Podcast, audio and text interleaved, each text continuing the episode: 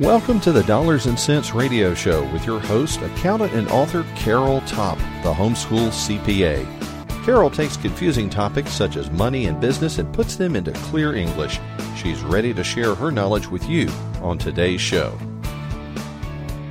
Uh, well, hi, everybody. This is Carol Topp with the Homeschool CPA podcast. And today we have a homeschool leader with uh, lots of experience who's going to share some um, of her experience with you all. This is Angela Weaver from the Homeschool First Group in Lynchburg, Virginia. So, hey, Angela, hi. thanks for hi, thanks for talking. Thanks. thanks for asking me.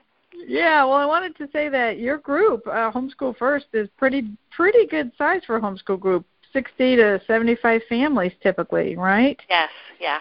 Yeah, and so that means, you know, 150, 200 plus children probably, right? Yes, yeah, we've had um upwards of 200 kids. Ooh. We have we have a few large families, so yeah, it makes for an interesting day some days. yeah, yeah, and yeah, it does.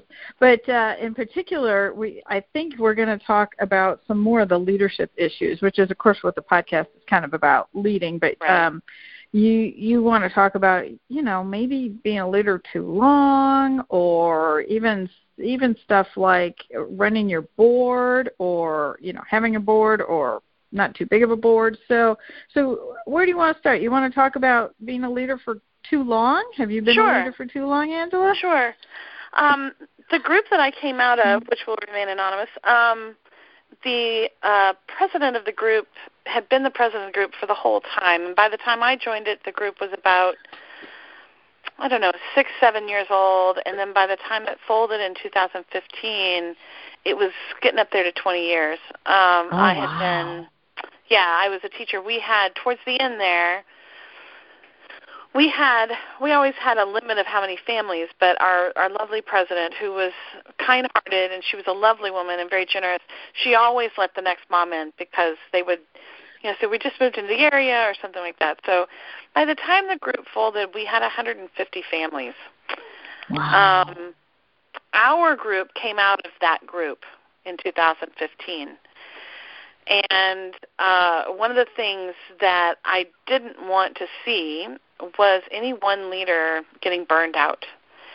yeah. And I decided that, and, and not just myself, but part of my vision was, and part of what the people who came around around me to start the group decided was that one of the ways to avoid that was to set it into the bylaws that we would have elections and uh, Mm. that you know no leader could serve on the board for more than two consecutive terms. And I actually how long? wanted it. How long? How long is a term? A term Angela? is two years, so Two, so they could serve up to four years in a row. they could serve four years then- in a row, and that was it. And the first Mm. year, the first set of terms, however, was the president and the secretary would serve three years, Okay. and then the uh, the treasurer and the um, vice president would serve two years. So that not all the leaders were leaving at the same time. right. Stagger it a little bit. So. I initially wanted it to be uh, a situation where no leader would serve more than one term in a row. Like you could take a year off, serve a term, take a year off, come back on the board doing something else. Uh, Yeah. It just just just because what I saw in the other group that we've been part of was really people getting very burnt, and then they didn't want to do Mm. anymore, and they just left and so when people leave like that, I think there's f- there are fewer resources to draw on for wisdom and and Mm. help just in general. So I wanted to avoid that, but the board overruled me when I, we were writing up our bylaws, and they said no, we think they should serve two consecutive terms if they want to. Okay. So that's what I'm doing at this point is serving my second term because no one else ran for president, which I guess is the other problem with volunteers and having elections. Right. um, right. I've learned a few lessons along the way, but I think it is really important that somehow, maybe not with elections, with however you feel comfortable, whatever the group leader feels comfortable with doing, having that boundary of no, no one's going to be president for life. Well, so Um, was this former leader, the the former president of your former group, was she president that whole time, those whole yes, twenty she was president years? the whole time. And did yeah. they have elections or did no? Did they not? Did not have elections. Okay. It was a it was a group it was a group that started as a support group and then a few years after it started as a support group, um, they added classes in. Sure. So it common. became we're we're like this too. We are a support group that facilitates classes. We are not a co-op. Um, People Mhm. laugh at me because I make that a big deal that we say that we're not a co-op, but Mhm. um, I think it's important to make the distinction. We don't require people to teach. Uh, Gotcha. and, and we're also um, inclusive, so we don't base our membership or or we don't have a statement of faith. What we have is a is a code of conduct, and you have to sign the code of conduct in order to become part of the group and live by that code. Uh, because we just felt like what we wanted was a group that came together because of our desire to homeschool our children, Right. not necessarily because of our faith. Now we have a lot of Christians in our group, and we have parameters set out for teachers that if you want to have prayer in your class, then you need to say so in your description. If you want to use a. Christian-based curriculum, you state that in your Tell people. Yep. yeah, you tell people. So that's Yeah, how we work that, and it's been fairly successful so far. It is And you've been around now about three three years. It's our fourth year. 4th We're going year. into our Yeah, fourth good. year. Yeah. Three under your Yeah, belt. so pretty Well, you know, there's pros and cons to the whole election idea. So back to the president that served for Yes. 20 years. She didn't. They didn't hold elections, Right. and chances are, you know, she'd win. Right, But well- sometimes the the board does the board doesn't have to. Of a, of a nonprofit, it all depends on how your bylaws are written Exactly. and if you give the members a vote on anything. And some members like to vote on things, and some don't really care. But you don't have to. So, so I'd have to. I had a rough, rough idea of just the people I talk to. Probably holding elections is in the minority. Probably the majority of homeschool groups that I think I talk to, I'd say the majority of them say no. The board just appoints people when a board member needs to step down or, or is burned out or just term is up. But since you have term limits, it's really important that you have elections or some way to get those board members replaced because you guys have term limits. Right. That they're not supposed to keep serving, you know, and you'd have to change your bylaws and I don't know if you even want members if members vote on the bylaws. Some They some groups didn't. do that, some just the board. Yeah. Right. They didn't vote on the Yeah. bylaws. We were actually Mm. uh, writing bylaws uh, the whole summer before we actually became a group, and the the thought was out there: do we want to do that? But we realized very quickly because the minute people found out that we were established as a group, we started getting phone calls to join, and uh, we barely got our website up before we had 25 members Yeah. right away. I mean, paid members, people, you know, filling out the application and paying immediately. And then by the end of the summer of 15, I would say we were already to 45 members. So the option of having the group vote on bylaws seemed to not be a very wise thing to do because there was I so agree. many of us it's already. cumbersome. Yeah. Yeah. Right. Uh, and we already knew we wanted to become a 501c3. That was part of the plan when we started the group. So we just decided it would be better if the board wrote the bylaws. We could set up a committee. And I think one of the people on the committee was actually a group member, not on the board. So Okay. Yeah. husband, Kind of a member was at husband- large. Anyway, it doesn't matter. So Yeah. that was something we did and the bylaws really came out of though the vision that I had for the group which was to make sure that the group didn't become anybody's baby which was kind of the feeling a lot of the members of the the previous group Of course. felt was Of that course. you know the president never stepped down because it was her baby and Yes. she couldn't let anybody else do anything with it Yes. and I and so to be it's very it's folded. I mean, you said It it, folded, it yeah. Oh, yeah there know? and there are several reasons for that and some of them are actually legal Oh, yeah, but you know that there's a they they have a name for that. You know what you were saying about this is the president's baby. This group is her baby. It's called founder syndrome, yes and yes. and it's when someone who starts the group kind of sees this as hers, like, like she Mhm. owns it. it. She started it, and they they're like king of the castle, and it gets really hard for them to give up their their work. I mean, she Yes. did this for 20 years. This is like almost her crowning achievement for homeschooling, right? Her life work. Right. So yeah, you came at that. You saw the the um, the disadvantages of that, and said we're going to set up a little differently with those term limits, with with the you know you know stronger elections, even for board members. Yeah, Yeah. and yeah, and I I saw it as something that I could easily step into that syndrome and I just wanted to make sure I didn't and that nobody else did. I just it's such a dangerous thing in your own home life.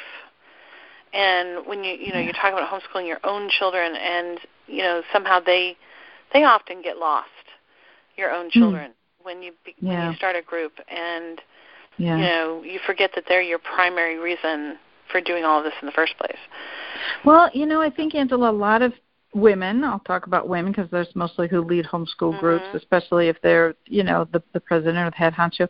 I think there's a lot of, you know, um career satisfaction or emotional satisfaction that Yes. comes, like emotional strokes that come from that. You really feel like you're doing something more than just being home with your kids. But right uh boy at, at what a sacrifice. And you know at the end of your life who's going to be around your bed? Is it going to be your homeschool right, board or your children? It's going to be your children exactly you, you know have a good So- relationship with them so. That's that's why I set it up that way and why I encouraged all those that were joining with me to do this to you know I was really tried to to impart the vision that I had and the the reasons, you know, the cautionary tale, so to speak, of why I wanted to do it that way. And most of the people, matter of fact, everybody agreed that that would be a better way to have the term limits. Of course, looking at things as they are now, this is, you know, we're going into our fourth year. We've had three elections. We've had three member meetings. It's the the last one was not well attended. And I mm-hmm. and I sit here and I go, okay, you know, I'm thinking, what can I do to encourage people to come to the member meeting? So we've talked about various ways, but you know, my bigger thing is how do I impart the idea that this isn't Angela Weaver's group. right This is, you know, this family's group and the Smiths family's group and the Joneses family's group. This is your group, and if you don't participate, nothing happens. Right. You know it Hmm. will fall. And i'm having to do that this year with events. You know we've had every year we have an events team. And the last couple of years the events team has had some rough things going on. I mean not you know just leaders that really i think they were very wonderful women but they didn't really know how to lead hmm. and so the events team the events suffered a little bit and the team suffered and so nobody signed up this year to do events oh and so I I don't remember where I heard this idea, but the idea of okay, so put on a board all the events you normally have and put it out there and say these events will only happen if at least two people sign up to make sure this event happens. Yes And I I've been thinking about it a lot and thought, you know, that would be a really good way for people to start understanding this is your group.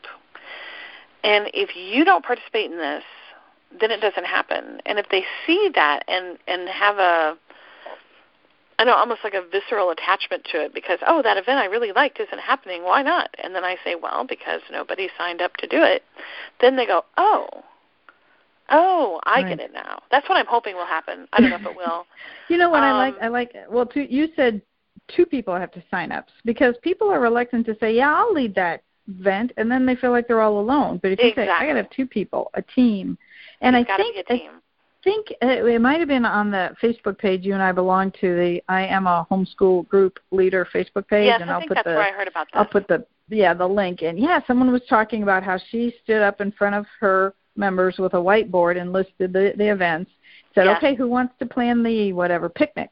Right? Nobody's hand went up. She erased it right in front of them very visual very tangible. Right. she erased it. Okay we're not having the picnic then.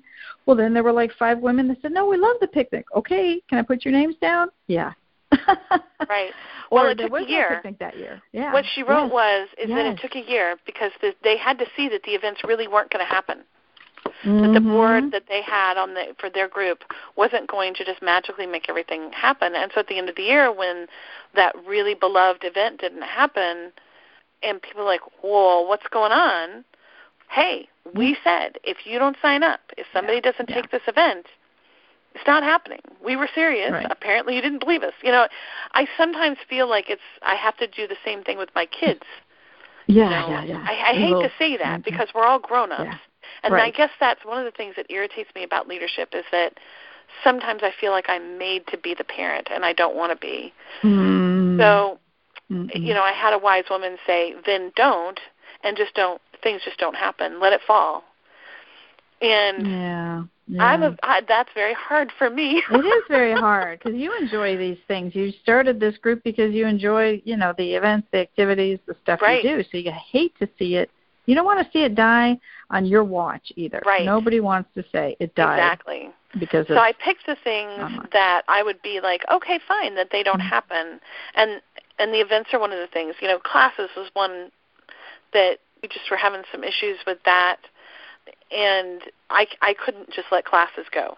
That's not something that I feel. I mean, that's one of the reasons we have this group, and so mm-hmm. that was one of those things I wasn't willing to sacrifice. But so I pitched in and I helped so that it would happen.